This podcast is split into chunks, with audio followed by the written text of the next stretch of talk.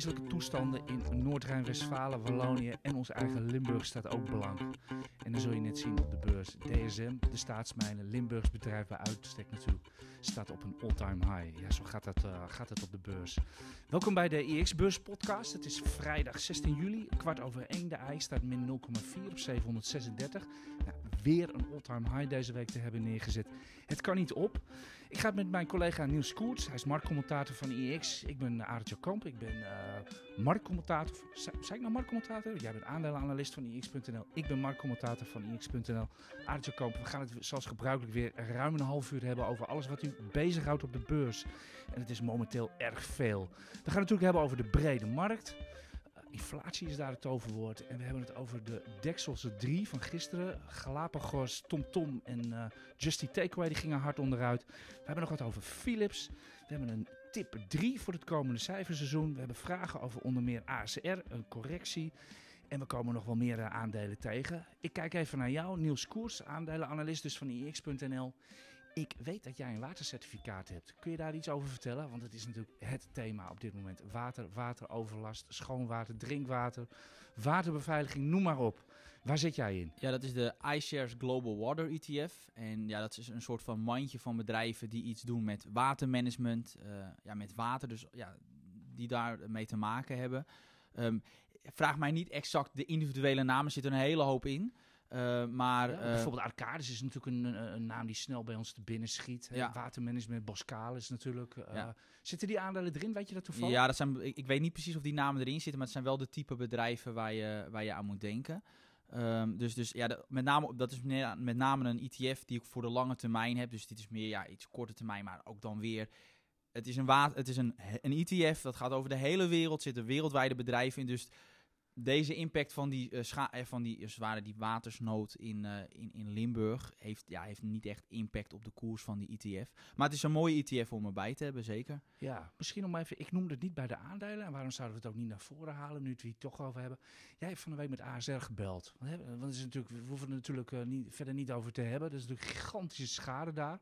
Vertel, wat, wat, vertel, wat, wat ja, we, we, we, zeggen? we, kregen een vraag binnen van Bart de Boer over ja, of wat precies de schade is voor ASR voor de verzekeraar, want die, het is een schadeverzekeraar. Dus ik dacht van nou, we gaan even bellen met, uh, met ASR. En wat zij zeggen is dat ze nu nog geen inschatting kunnen maken van de schade. En dat is met name omdat uh, ja, dat water moet eerst nog worden weggepompt. En pas als het is weggepompt weet je van nou, of het herstelbaar is, ja of de nee. Dus zij zeggen dat ze op zijn vroegst een indicatie kunnen maken eind volgende week. Um, uh, wat nog snel. Dat is vrij snel, ja. Uh, op zijn vroegst. Ja, ik bedoel, wie heeft het nu eigenlijk over schade? Laten we eens maar zorgen dat iedereen uh, levend er wel eruit komt. ja, maar goed. nee, dat is sowieso het belangrijkste. En wat ze wel interessant was, wat dat ze zeiden, was dat dat polishouders bij ASR over het algemeen beter gedekt zijn dan bij andere verzekeraars. Dus ja, in principe zou je daarmee kunnen zeggen dat ASR dus in principe meer betaalt dan.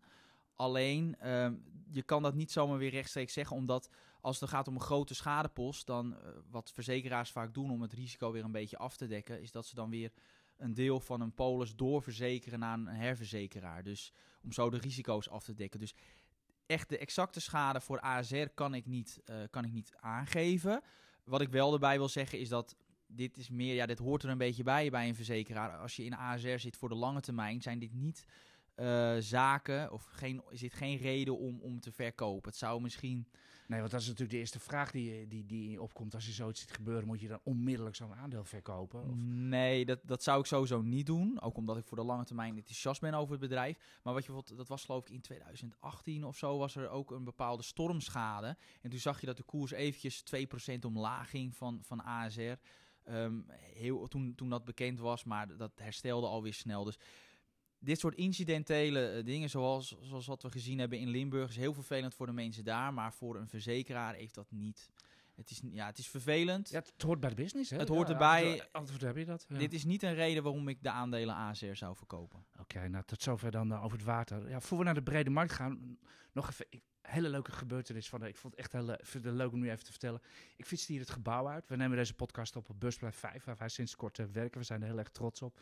En hey, die X-Bus podcast hoorde ik ineens achter. Nou, echt waar, uh, Niels. Uh, nou, meid van nou, 20, 25 ergens, die herkende mij op straat van de Bus podcast. Ik ben gewoon heel enthousiast van, ja, ik volg jullie iedere week. En eh, ik ben wel beginner, maar ik kan jullie prima volgen. Daarmee refereren ze naar dat eh, AD-artikel van twee weken geleden, waarin wij gerecenseerd werden van, eh, ja, niet voor beginners, maar voor mensen die beleggen is het eh, zeker interessant. Nou, ik, had het even heel snel met haar over. Nou, net zoals ik zei, jonge, jonge meid nog belegde in trekkers en, eh, en doet nog wat leuke dingen op de beurs. Ik zou zeggen, als je zo jong bent, moet je dat zeker doen. Zolang je maar iedere maand die trekker eh, koopt, dan weet je dat je van een pensioen verzekerd bent. Dus ik denk dat, eh, ik denk dat Nienke heel verstandig bezig is. Ik vroeg haar nog wel even, kost je dat niet moeite om uit te leggen aan je vrienden en bekenden dat je in trekkers belegt en dat je niet in crypto's zit, et cetera. Ja, dat was af en toe wel een beetje lastig. eh. bij deze Nienke wensen je heel veel succes op de beurs. De brede marktnieuws. eh ik zei het al even, de, de zette weer een all-time high neer. In New York waren het ook weer all-time highs all over the place. Maar hadden het maar over één begrip deze week op de beurs. En het begint met een I. Ja, inflatie. ja, inderdaad, inflatie. Komt het er nou wel of niet? Nou ja, het is er eigenlijk al. Ik geloof, wat was het, meer dan 5% inflatie in de, Amerika? de, huidige, de huidige cijfers eh, die zijn inderdaad in, in Amerika boven de 5%. In, in Europa zitten we boven de 2%. We moeten nog even op het actuele cijfer wachten. Uh, maar ik kijk zelf vooral naar de inflatieverwachtingen van de maand. Af en toe geef je die, die grafiek ook in ons blog of ik twitter zo of wat dan ook. Die staan ongeveer op 2,7 en die stijgen niet echt meer. En als ik naar de markt kijk zelf, uh, Niels, ik zie de rentes hard dalen. Ik zie aandelen oplopen. Met name technologie heeft het de laatste tijd weer goed gedaan. Volgens mij zit de markt nog altijd op het spoor van de Fed zelf. En dan bedoel ik echt de voorzitter Jerome Powell mee en ECB-voorzitter uh, Christine Lagarde. Om maar even de twee belangrijkste centrale bankiers ter wereld te noemen. Die zeggen het is tijdelijk en het gaat langzaam weg ebben. Ze blijven bij hun scenario. En uh, volgens mij gaat de markt daarvoor alsnog in mee. Er staat wel voor volgend, volgend jaar december, dus december 2022, uh, staat er voor 90% zekerheid een renteverhoging in Amerika ingeprijsd van wel geteld een kwartje. Ja, maar dan Word nog, jij daar warm of koud van? Nou, een kwartje sowieso niet. Maar je weet, er kan in anderhalf jaar zoveel gebeuren. Dus ja, het is, ja, je mag, mag je het een beetje met korreltje zout nemen? Ja, dat, zou, dat, dat, doet, dat doet Powell trouwens zelf ook. Hè? Die heeft ook van een week in die hoorzittingen, daar, daar komen ook zijn quotes weer vandaan. Hij moest, hij moest weer in het congres verschijnen om uh, te getuigen, zoals het zo mooi heet. Hij zei van, ja, mocht de inflatie blijvend hoog blijven, dan gaan wij de rente verhogen. Dat, dat is natuurlijk volstrekte logica. En hij heeft het natuurlijk al eerder aangegeven... Uh, ja, zelfs ooit zijn eerste rentebesluit wat hij deed was... Toen zei hij al over die lange termijn ramingen van de Fed... die moet u met een korrel zout nemen, want wij weten het ook niet precies. En zo is het ook met inflatie. Ik bedoel, hij heeft het ook gezegd. Het is al hoger dan we verwacht hadden. Het duurt al langer dan we hadden gedacht. Dus ja, kijk niet, kijk niet raar op als, als de markt hem dwingt... Uh, over een half jaar of misschien wel eerder... gewoon de rente te verhogen, omdat de markt dat wil. Ja, nee, dat, dat kan. Ja, ik, ik, wacht dat rustig af. Ik bedoel, van een kwartje word ik nou niet echt... Uh, ja, daar word ik nou niet zenuwachtig van. Uh, maar je ziet wel dat markten op het moment dat ze eenmaal beginnen of echt hinten op dat het gebeurt, dat vaak wel de markten wat omlaag gaan. Uh, ja, dat, uh, dat, was van de week, uh, dat was van de week wel zo. De, ik noemde ze al even, de Fed-voorzitter en de ECB-president, die zitten op schema, zeg maar. Maar er was wel een ondergeschikte, laat ik het zo maar even noemen, bij zowel de Fed als de Bank of England. Die zeiden, het wordt wel eens tijd om te gaan taperen. En daar moet je echt een beetje op gaan letten de, de komende weken, maanden. Van inderdaad, misschien niet Paul of Lagarde zelf, maar echt hoe belangrijker de onderknuppel, zeg maar, om het even heel om, oneerbiedig te noemen. Wat, wat die gaat zeggen als er meer van die, van die vet-presidenten, er zijn er 17, gaan zeggen van we moeten gaan taperen. Dan moet je gaan opletten. Dan gaat het waarschijnlijk ook wel in de markt, uh, wordt het ingeprijsd. Ja, in principe, mocht de rentes gaan verhogen, mocht de inflatie blijven of wat dan ook, ja, dan zijn toch in principe hooggewaardeerde technologieaandelen zijn het meest kwetsbaar. Ben je het daarmee eens? Ja, ja dat, dat, dat, wordt wel altijd gezegd. Natuurlijk komt dat doordat natuurlijk de winsten meer in het, in het toekomst liggen. Anderzijds zijn dat ook vaak de bedrijven die weer de minste schulden hebben op de balans. En als dan de rente op, oploopt, hebben ze daar minder last van. Dus ik, ik, ik, ben nog steeds van mening dat op korte termijn dat het de technologiebedrijven die zijn die daar het meeste last van hebben. Maar op lange termijn moet ik dat nog maar eens zien. Ja, van de week zet de ASML weer eens een uh, all-time high neer boven, boven 600 zelfs. 600 euro. Ik kan me nog herinneren dat we ze tien jaar geleden op 30 euro ook al uh, heel erg duur vonden. En ze, kijk, ze zijn altijd te duur. Ja, ze zijn gewoon eigenlijk altijd te duur. Dat heb je gewoon met kwali kwaliteitsaandelen. En uh, volgende week is trouwens ook Intel met cijfers. Dat, dat, heeft van de, dat wil een dikke overname gaan doen. Ik ben de naam van het bedrijf even kwijt, maar dat is echt een producent van chips voor 30 miljard. Dus uh, die sector uh, blijft, uh, blijft, volop, blijft volop in de bleek. Zijn er verder nog dingen over de brede markt die we moeten opmerken? Nee. Cijferseizoen is op gang gekomen idiote winsten bij de Amerikaanse banken, zou ik bijna willen zeggen. Ja, die kon je ook wel zien aankomen. ik geloof dat de markt dat ook wel zag aankomen, kijkend naar de koersreactie van... Uh... Dus uh, ja, die cijfers waren werkelijk blow-out. Die, die veegde echt de vloer aan met de verwachtingen. Maar de, de brede markt reageert nooit, uh, reageert nooit op bankenaandelen. Maar dat zit wel goed daar in de VS. En volgende week gaan we, gaan we inderdaad verder met de onder meer ASML. Ja, ik had het vorige week al in deze podcast gezegd. ASML komt eraan ja, dat is een beetje als de beurs uh, rustig is, et cetera, dan worden wij ook een beetje. Uh... Maar het is eigenlijk gewoon mijn schuld. Want ik maak altijd uh, een dag voordat we de podcast opnemen de agenda. Dan weet ik precies wat er komen gaat. Dat heb ik één keer niet gedaan. En we worden meteen afgestraft. dus dat nooit weer. Dus, nee, maar ik wou ook zeggen, wij houden ook wel van als het druk en hectisch is ja. op de beurs. Dat, ja, dat zet je gewoon op de een of andere manier op scherp. Ik denk niet dat wij geboren ambtenaren zijn, Niels. Hey, laten we gauw verder gaan met, met de aandelen van deze week. Ik noem noemde ze al even de dolle drie van, uh, van gisteren. En zo, maar zo heel dol was het niet. Het was vooral horrordol. Galapagos, Just Eat Takeaway en vooral TomTom. Tom. Met welke wil jij beginnen? Ja, zullen we Galapagos doen? Want het is een vier op een rij bij Galapagos. Gewoon weer wat, mislukking. Ja, wat, wat, bedoel je met vier op een rij? Nou, de vierde mislukking. Ze hebben eigenlijk vier uh, ja, belangrijke programma's gehad. Ontwikkelprogramma's van, uh, van medicijnen. En het is nu vier keer mislukt. Wacht even, moet je, het gaat nu om het Toledo-programma, wat, ze, wat ze hadden, waar, waar, ze dus inderdaad met testresultaten kwamen. Die waren ja, inderdaad weer beneden verwachting. Maar moet je echt van een mislukking spreken? Ja, ik durf het woord mislukking wel, uh, wel in mijn mond te nemen. Omdat uh, ze hadden natuurlijk, het, het ging over drie kandidaat medicijnen. En van de twee die in fase 2 zitten, waaronder een, bijvoorbeeld eentje tegen reuma ja, er was helemaal geen respons. Dus ja, dat is, dat, dat is bij far de belangrijke markt. Ik bedoel, Reuma is een hele grote markt. Dan wil je juist bijvoorbeeld dat, een, ja, dat, het, dat het in de richting van Reuma, dat het, dat het werkt. Nou, nul respons. Gaan we het hebben over, en dan zat ik even te kijken, dat psoriasis... Daar waren dan wel redelijke gunstige uh, data. Maar dat is dan weer net zo'n fase 1 studie. Dus het ging over drie uh, medicijnen, potentieel medicijnen. Twee zaten er in fase 2, dus een wat verder gevorderde stadium. Ja. Die zijn mislukt. En die ene die dan wel redelijk was, dat was dan weer die fase 1 studie. Dus ja, dat is nog heel ver van een uh, medicijn in het schap uh, verwijderd. Daarom. Heel, heel ver. En ja. ik moest wel lachen om dat persbericht, want ik, ik zag lachen? pers... Nou, lachen, nee. Uh, met name... helemaal niet lachen. Nee, weer. maar dat was die donderdag, oh, was het woensdagavond. En ik, ik las het, ik oh, nou, het is wel redelijke data. Ik had helemaal niet, ik had alleen de kop gelezen, want ik moest, ging gewoon naar, naar, naar bed. En dat was dan precies die psoriase, precies, dat, die hadden ze gepakt als wat wel gelukt was. Dat hadden ze natuurlijk ja, in de kop gezet. Dus ik dacht van, nou, dat is wel aardige data. En dan kijk je wat dieper en dan, ja, dan zie je, je wordt wakker in het staan min 13.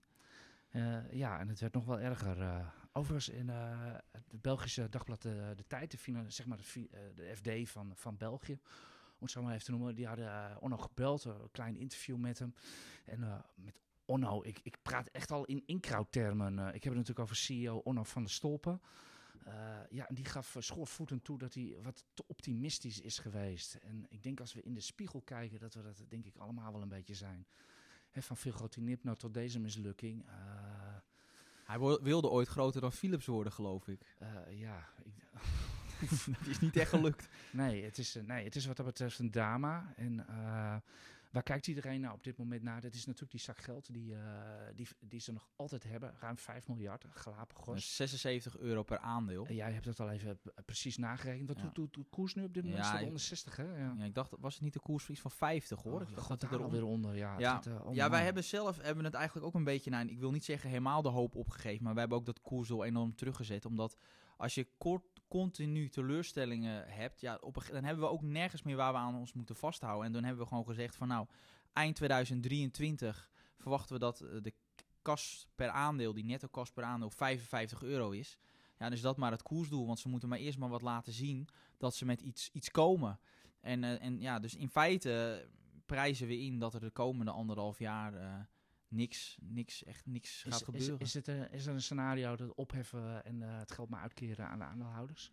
Ja, dat zou, ja, dat zou kunnen. Ja, ik, ja, dat, ja, ik bedoel, als ze 70 euro bieden, dan ben ik uh, blij hoor. ja, ik zit er zelf ook ja. in namelijk. Maar ik denk dat de sleutel bij, uh, bij Gillette ligt. Die hebben 25,5% van de, van de aandelen. En uh, ja, die zijn daar in feite dus daar een dikke vinger in de pap. ik denk vooral wat zij willen Ja, maar ze zouden niet gaan uitbreiden, et cetera. De eerstkomende tien jaar is natuurlijk afgesproken toen ze die positie ooit innamen. Maar onder druk wordt alles vloeibaar, denk ik. Ik, sluit niet uit dat je gewoon het aandeel onder de kaspositie kan overnemen. Dus eh, ja, waarom niet? Ja, hoogst, hoogst onzeker, veel risico. Maar ja, daardoor kan je natuurlijk wel, eh, ja, daardoor kan je natuurlijk wel mazzel hebben. Maar het kan natuurlijk ook zijn dat Ja. je heel lang nog tegen dood geld aankijkt. Ja, kijk, eh. zelf hou ik mijn stukken gewoon aan, omdat ik ben gewoon niet de type belegger die een aandeel verkoopt als een aandeel eh, ver onder Maar de leg, leg, leg eens uit, want, want jij zit in hetzelfde schuitje als heel veel luisteraars, dat weet ik zeker. Je hebt ze ergens tussen 100 en 250 gekocht. Ik, ik noem maar Nee, wat. nee, ik zit er En- al sinds 2014 Nou ja, in. oké, maar je snapt wat ik bedoel. Ja. De grote kudde hebben ze zeg maar tussen 100 en 250 gekocht ongeveer. Wat moeten die mensen nou doen, Niels? Ja, ik, ik zou ze aanhouden. Want ja, ik, ik ben fundamenteel analist. En ik, ik verkoop gewoon geen aandelen die ver onder. Ik bedoel, als, als een netto kaspositie 75 euro is. en de koers is 48. ja, dan ga ik niet verkopen. Ik snap de frustratie, maar. Dan kan je het beter aanhouden. En, ze moeten toch wel iets kunnen. Ik bedoel, ze zijn zo dichtbij geweest met veel Gottinip. Dat was echt een baanbrekend eh, medicijn. Dat is in de VS net niet gelukt. Eh, maar je kan me niet vertellen dat ze echt helemaal niks kunnen. Dus, Eh. dus, dus ja, ik, ik hou ze gewoon aan. Ik, ik, ik zou ze ook niet bij, op een feestje aanbevelen hoor. Dat zeker niet. Niet die oom, maar, Nee. eh, maar, maar, maar, maar, zit je, maar je zegt nou zelf net, dat er zit, zit geen fantasie meer in. Ik, eh, weet je, er zijn ooit mensen op dik 50 euro op Egon ingestapt, die zitten er nog in. Moet ik doorgaan, Niels? Ja, nee, ja, ik zou de vergelijking met Egon niet willen maken. Maar, maar ja, het, het kan dood geld worden. Maar aan de andere kant, Ja, ik ben er moet wel je, moet je naar dat dat, er- dat er, ja, waar uw verlies op maar staat, dat een 50% is, 75%. Als u het verlies al hebt, ja, moet je er dan nu nog uit? Dan? Nee. Ja, of je moet echt een heel goed idee hebben voor het geld, eh, dat u denkt dat u ergens anders meer kan maken. ja. Dan, eh, nou, maar ik, het ik hou ze ook gewoon aan. Ja, en, eh, het is lastig. Hey, we moeten gauw door, want Tom Tom had natuurlijk ook drama echt dramatische cijfers. Echt alles beneden verwachtingen. Alles. We hadden het er vorige week al over, hè, dat we een beetje de handdoek in de ring hadden gegooid. Ja, ja, ja, jij hebt het in de podcast gezegd. Van Ja. jullie zagen niet, nu of nooit, zeiden jullie over de Ja. cijfers. Het werd dus nooit. Overigens, je hebt nog, ik had nog een bedankje op Twitter van iemand die zei... door jullie was ik er op tijd uit. Ja. Dus eh, bij deze... Ja, ja het, is, het was, was slecht. Kijk, en met name omdat eh, vorig jaar hadden ze natuurlijk, een- ging een omzet geloof ik iets van 30 tot 40 procent eraf vanwege corona. En dan heb je dus een heel makkelijk vergelijkingsjaar. En, en wat gebeurt er? Ja, dan stijgt je omzet met maar 4 procent. dan chiptekort. Ten opzichte is nu, Is van- nu het verhaal. Ja, en dat is altijd met dit bedrijf. Het is altijd, er zijn altijd weer excuses. En eh, daar ben ik eerlijk gezegd ook wel een beetje klaar mee. Ehm, ik, ik kan mij niet vertellen dat je maar 4% groeit ten opzichte van een dramatisch jaar, puur vanwege het chiptekort. Dat, dat gaat er bij mij niet in. En sowieso, eh, waar we een beetje, ja, waar we al niet zo blij mee zijn, is dat zij ook qua informatievoorziening richting de aandeelhouder zijn ze al niet, eh, niet fantastisch. En wij Ja, stellen maar daarom ons staat de koers niet... eh, Nee, maar, maar, maar we hebben wel gewoon het vermoeden dat, dat, dat ze niet een echte technologie hebben dat, he- hebben dat ver vooruit loopt op, op de concurrentie. En met Nvidia die, eh die druk bezig is. zeg ik even tussen haakjes, anders was het toch ook al een lang een bot op, eh Ja, op Tom Tom geweest. Ik bedoel, eh, bedoel, Big Tech Amerika heeft het- geld gewoon zo in de achterzak zitten, bij wijze van spreken. Ja. ja. ja, ik vrees ook dat dit Ja. echt een belegging eh, al, ja, gewoon dood geld zal worden. Ehm, dus, dus ja, ik, ik kan hier echt niks van maken. Het Ja. enige is, omdat alles negatief is, dat hoor je normaal niet van een topman, wat- dat hij heel negatief, of dat er gewoon geen, geen lichtpuntje in de cijfers zit. Wellicht dat er dan eh, een momentje is dat ze misschien toch misschien zelf van de beurs gaan halen. Ja, Dat daar zit, daar zit je aan te denken. Hè. Normaal gesproken eh, presenteren bedrijven hun cijfers altijd juichend. Of ze nou slecht zijn of niet. Je moet er altijd het beste van maken. Tom Tom heeft geen enkele moeite gedaan. En dan, ja, dan ga je toch op de beurs een beetje achter je oor krabben van sturen ze misschien aan op een management buy-out. Hè, dat zeg maar het bestuur van het bedrijf, de grote aantal hou- houders, eh, meneer Gordijn en, en, en aanhang, laat ik het zo maar even noemen, dat die, eh, dat die gaan bieden op eigen bedrijf. Het, Ja. eh, het zou kunnen, net als Ralf Sonnenberg bij, bij Hunter Douglas. Het, het zou me niet verbazen. Ja. Maar eh, ja, het is, het is- dat is natuurlijk echt gis, dat blijft echt gissen hoor. Maar ik zou dat, dit zou voor mij niet de reden zijn om dit aandeel te kopen. Ik, ik zie daar ook geen fantasie meer in. Dus eh just die takeaway. Zie je daar nog fantasie in? Ja, ja dat, de ordegroei dat, die viel natuurlijk behoorlijk terug. S- kon je natuurlijk wel een beetje zien aankomen. Want je moet rekenen vanaf een, ten opzichte van een coronajaar. Dus, en wat met name, ja, waar ze last van hebben, is dat, dat, dat ook de kosten behoorlijk oplopen. Dat ze toch wel behoorlijke verliezen maken. Nou, dat is voor een groeibedrijf in eerste instantie natuurlijk niet onlogisch. Want ja, je, je bent nou eenmaal, je wil de markt veroveren. Dat gaat tegen hele lage marges. Dus onderaan de streep zul je daar niet veel van terugzien. Ja, plus dat ze nog wat dure sponsorprojecten hadden als, uh, als het EK voetbal, uh, et cetera. Zal geliefd Duit gekost hebben. Ja, maar goed, dat, dat, heeft natuurlijk wel een reden waarom je dat doet. Dus, um, dus ja, en met name wat mij ook een beetje tegenviel was die ordegroei van Grubhub. Wat ze hadden overgenomen. Ja, 14 procent maar. Ja. ja, daar word je niet heel blij van. Nee, uh, vandaag is er alweer nieuws van Just Eat Takeaway. Geen dag zonder bijbaar. Ze, ze kopen in Slovenië bekend van een zekere wielrenner, zullen we maar zeggen. Uh, maar niet echt een heel erg groot land. Kopen ze de marktleider. Dus, en dat is natuurlijk het grote verschil met Grubhub. Dus ook met eerdere overnames in Duitsland, Israël en, en waar, uh, waar, waar Just Eat Takeaway maar heeft uitgebreid. Uh, Jitse CEO Jitse Groen koopt altijd de marktleider. En dat heeft hij in Amerika natuurlijk niet gedaan. Daar heeft hij maar een kleine partij gekocht, Grubhub.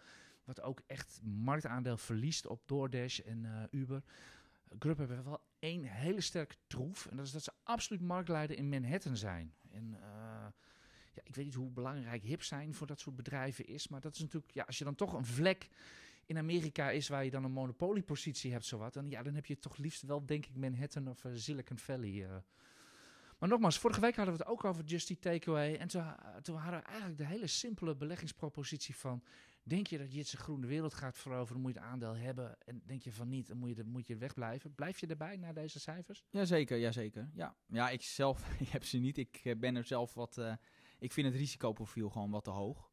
Van, van deze ja, belegging. Dat is ook een heel hoog risicoprofiel, maar het is wel spannend. Maar het moet, ja. ook, net, het moet ook net bij je passen. Ik, ik zit meer altijd in bedrijven. Ik hou wel van groeibedrijven, maar wel ook die al wat geld verdienen. En dan wacht ik liever op dat moment dat je ook ziet dat het onderaan de streep uh, beter wordt. En dan, dan betaal ik maar wat meer, dat vind ik niet zo erg. Ja, maar is, is Just Eat Takeaway ook niet een schoolvoorbeeld van winst is een keuze? Ik bedoel, Ja. in principe maken ze winst, maar ze eh, geven natuurlijk alles uit de marketing. Nee, absoluut. Nee, maar ik, ik, ik, ik koop dit soort bedrijven liever in een wat verdere fase. Dus uh, ik wacht gewoon af. Maar je kunt ze prima kopen hoor. We zijn als desk wel redelijk Ja, optimistisch. Oké, voordat we naar de lezersvraag gaan, wil ik nog even één dingetje, want daar heb jij uh, van de week heel veel werk uh, van zitten maken. Philips. Jij uh, ziet een groot risico bij Philips, uh, Niels. Ja, ik had natuurlijk het, het, bedrijf natuurlijk even gebeld, omdat uh, natuurlijk naar buiten kwam dat, uh, dat had Deutsche Bank gemeld. Nou, dat... even. Ik denk dat jij IR en de, advocaten ik, daar wel een aardig dagje bezig gehouden. Ik was twee dagen bezig, maar het is wel gelukt en dat is mooi. Nee, want omdat er natuurlijk in de VS zijn er twee mensen die bedrijven hebben aangeklaagd. Ze zeggen, nou, we hebben longkanker gehad. Nou, ik dacht, ik ga even een paar vragen over stellen. Nou, het juridische... Ja, u, u, weet even hoe dat werkt in de VS. Hè? Als, er, als er dit soort, dit soort zaken gaan komen met astronomische schadeclaims vaak. Uh, ja, dat kan in de papieren gaan lopen. En dat kan ook heel lang duren. Dus, ja. uh, dus vandaar. Ja, dus, dus, dus dat is natuurlijk een, een, punt. En over het juridische aspect willen ze niks zeggen. Maar ze hebben wel een aantal dingen, interessante dingen gezegd. Dat is met name dat die voorziening die ze hebben genomen van 500 miljoen.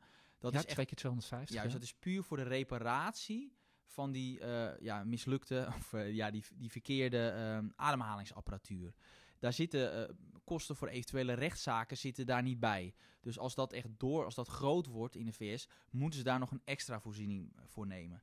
En dan is nog een, een, een tegenval, en daar heb ik me wel op verkeken, is dat zij nog niet zijn begonnen met de reparatie van die apparaten. En hoe komt dat? Ze moeten dat schuim, wat dat afbrokkelt, dat moeten ze vervangen. Dat is weer met een, nieuw bepaald soort schuim.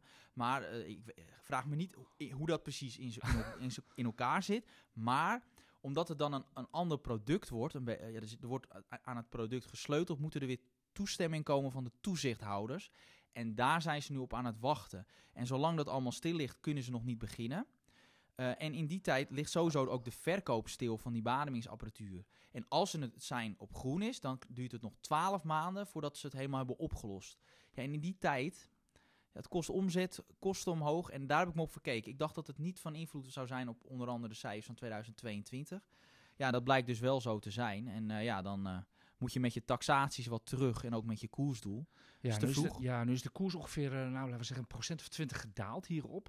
Uh, het stond zo trots op 50 euro, daar staan we uh, ver onder. Is het ingeprijsd? Ik vind wat mij betreft wel, alleen dat hangt dus af van die, ja, van die rechtszaken in de VS. Want dat, ik kijk natuurlijk wel wat, wat verder met Philips en ze opereren natuurlijk in een prachtige groeimarkt, wat echt de komende decennia gaat groeien. Dus dat is positief. Alleen ja, op korte termijn weet ik niet hoe dat gaat aflopen met die rechtszaken. Ja, moeten we voor een SBM offshore scenario gaan, uh, gaan vrezen? Ja, ter dat... herinnering, in 2013 was daar een klokkenluider. Uh, smeergeld betaald in, uh, in Brazilië luidde de beschuldiging. Nou, dat heeft zes jaar geduurd, al met al.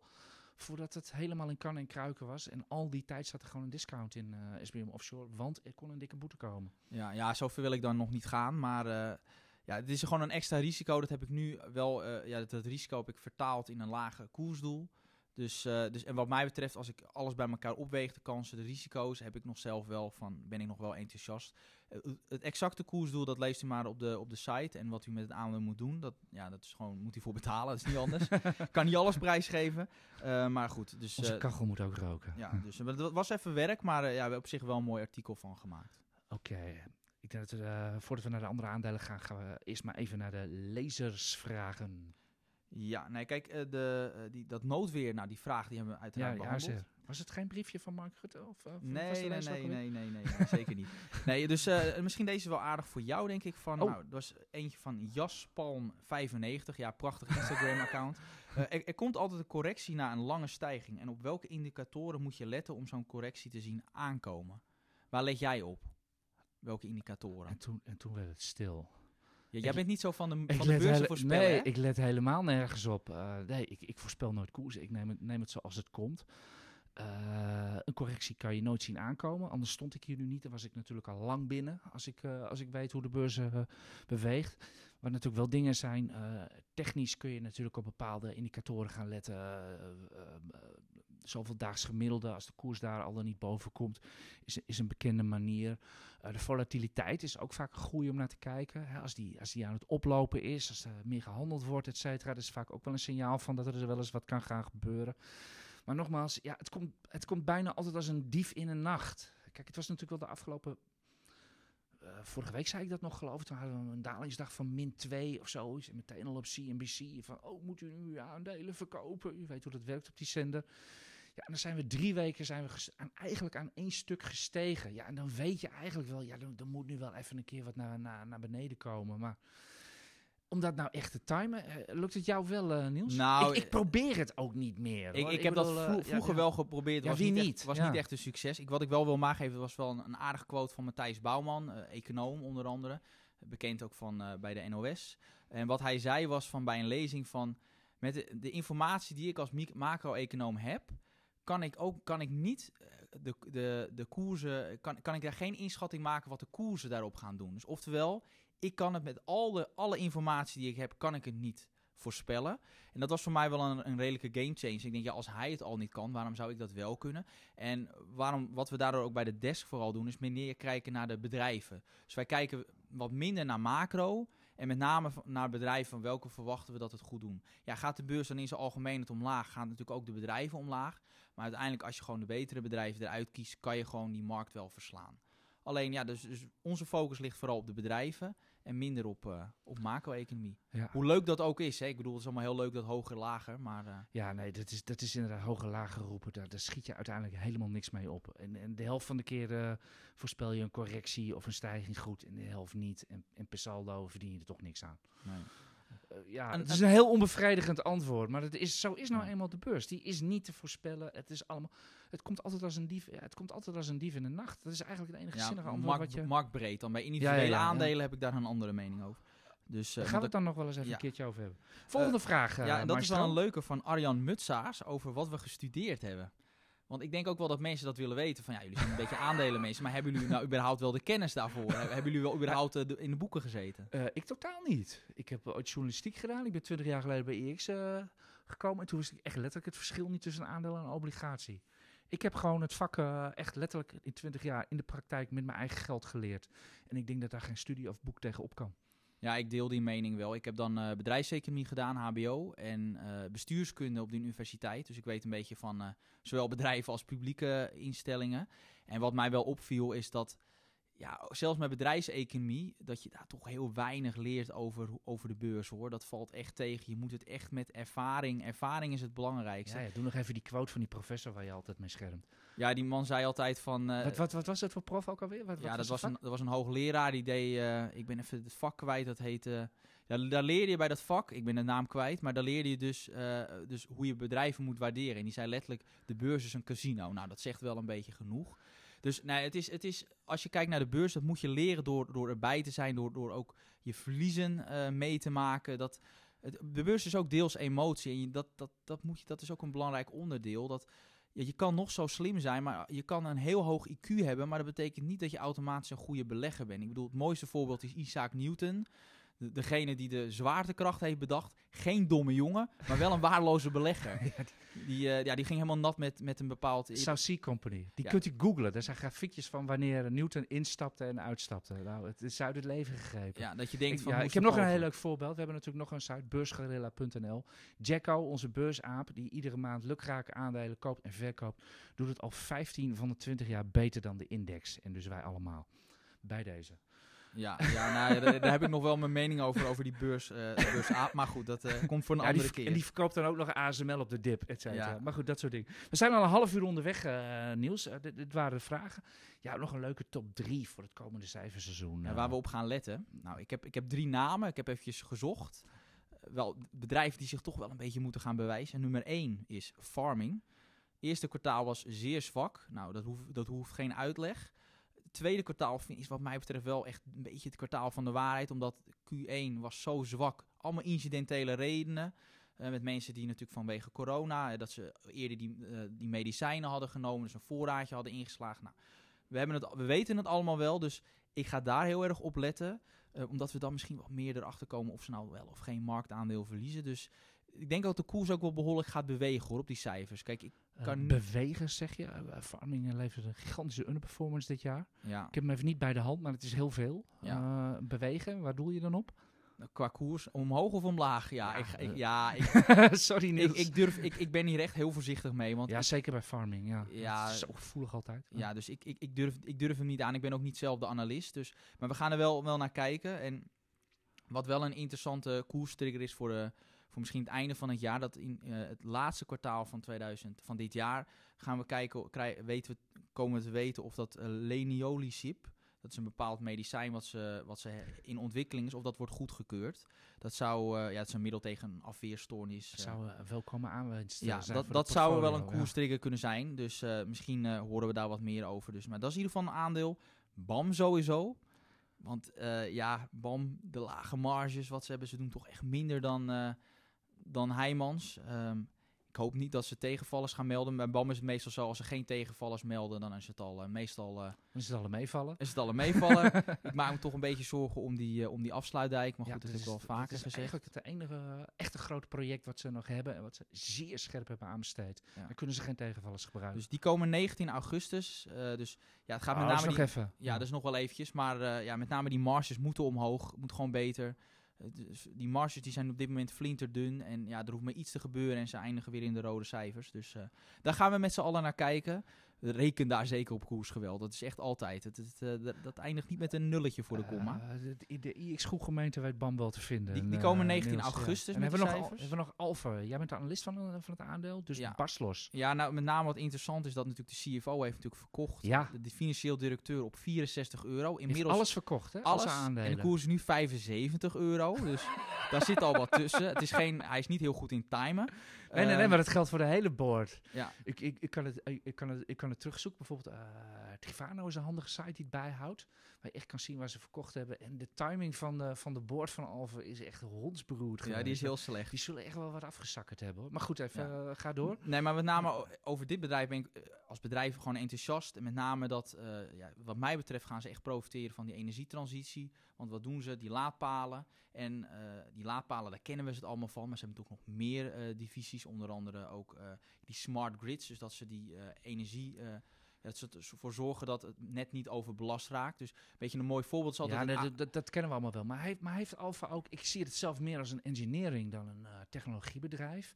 Hebben ze ook nog een technologie of wat dan ook... wat ze echt onderscheidt van de concurrentie? eh, Nou, wat hun onderscheidt is met name dat eh, er veel synergie zit tussen die verschillende afdelingen die ze hebben. Bijvoorbeeld het ADO-stadion is een mooi voorbeeld. Dan leveren ze de laadpalen. Die zijn gedegradeerd. eh, Ja, dat klopt. Dus er zullen iets minder auto's komen eh, di- eh, dit seizoen. Dus ik eh, weet niet of het nou wel zo goed gedaan Nee. maar, eh, maar in ieder geval, dus... eh, ja, dat is wel een leuke. Het is echt geen handig voorbeeld. Nee, maar ik wil hem toch als voorbeeld noemen. En dat is puur omdat als ze daar dus die laadpalen neerzetten...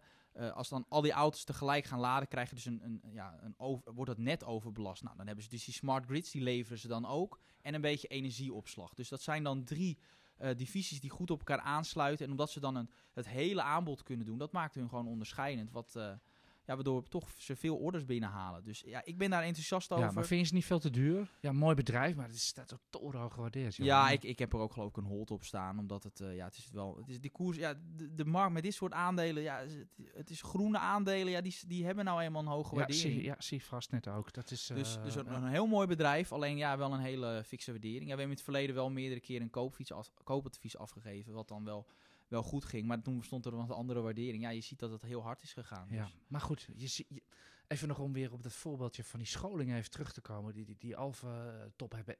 Ja, dat is natuurlijk altijd de wijsheid achteraf. Ze hebben gewoon, ze zouden gewoon be- veel beter kunnen verkopen hun eigen aandelen. En dan zie je maar weer, zelfs de best ingewijden bij een bedrijf, want het is het bestuur natuurlijk, weten dat niet altijd goed te timen en hebben daar ook niet altijd zicht op. Laat staan dat ze weten wat de koers gaat doen. Nou, maar dat komt omdat ja, de, de markt kent een waardering toe. Ja, dat is vaak een andere waardering dan dat het bedrijf zichzelf toekent. Meestal is het zo dat het bedrijf zichzelf een veel hogere waardering toekent. Ja, ja, maar ik denk dat ze bij Alfa ook wel af en toe hebben zitten kijken. Wat zijn ze aan het doen op die beurs? eh, ja. Ja, ja, het is gewoon Ja. een populair Ja, aandeel. overigens, ik zou even weer moeten kijken, maar het is echt... eh, zeker twee jaar lang kon je echt een grafiek van Tesla en Alfa echt één op één op elkaar leggen. Ik heb zelden zo'n correlatie gezien. hè. Je ziet vaak van die overtrekgrafieken.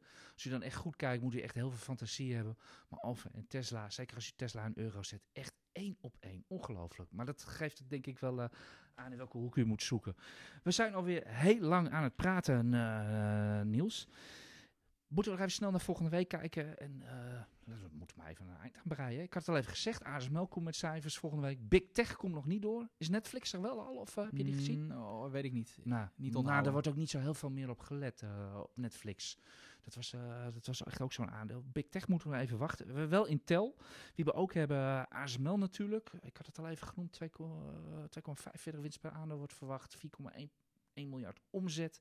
Het gaat natuurlijk om de outlook en het eh orderboek. Unilever komt met cijfers. En dat is eigenlijk wel een. Ik zag vanochtend de grafiek van Corné van Zijl voorbij komen.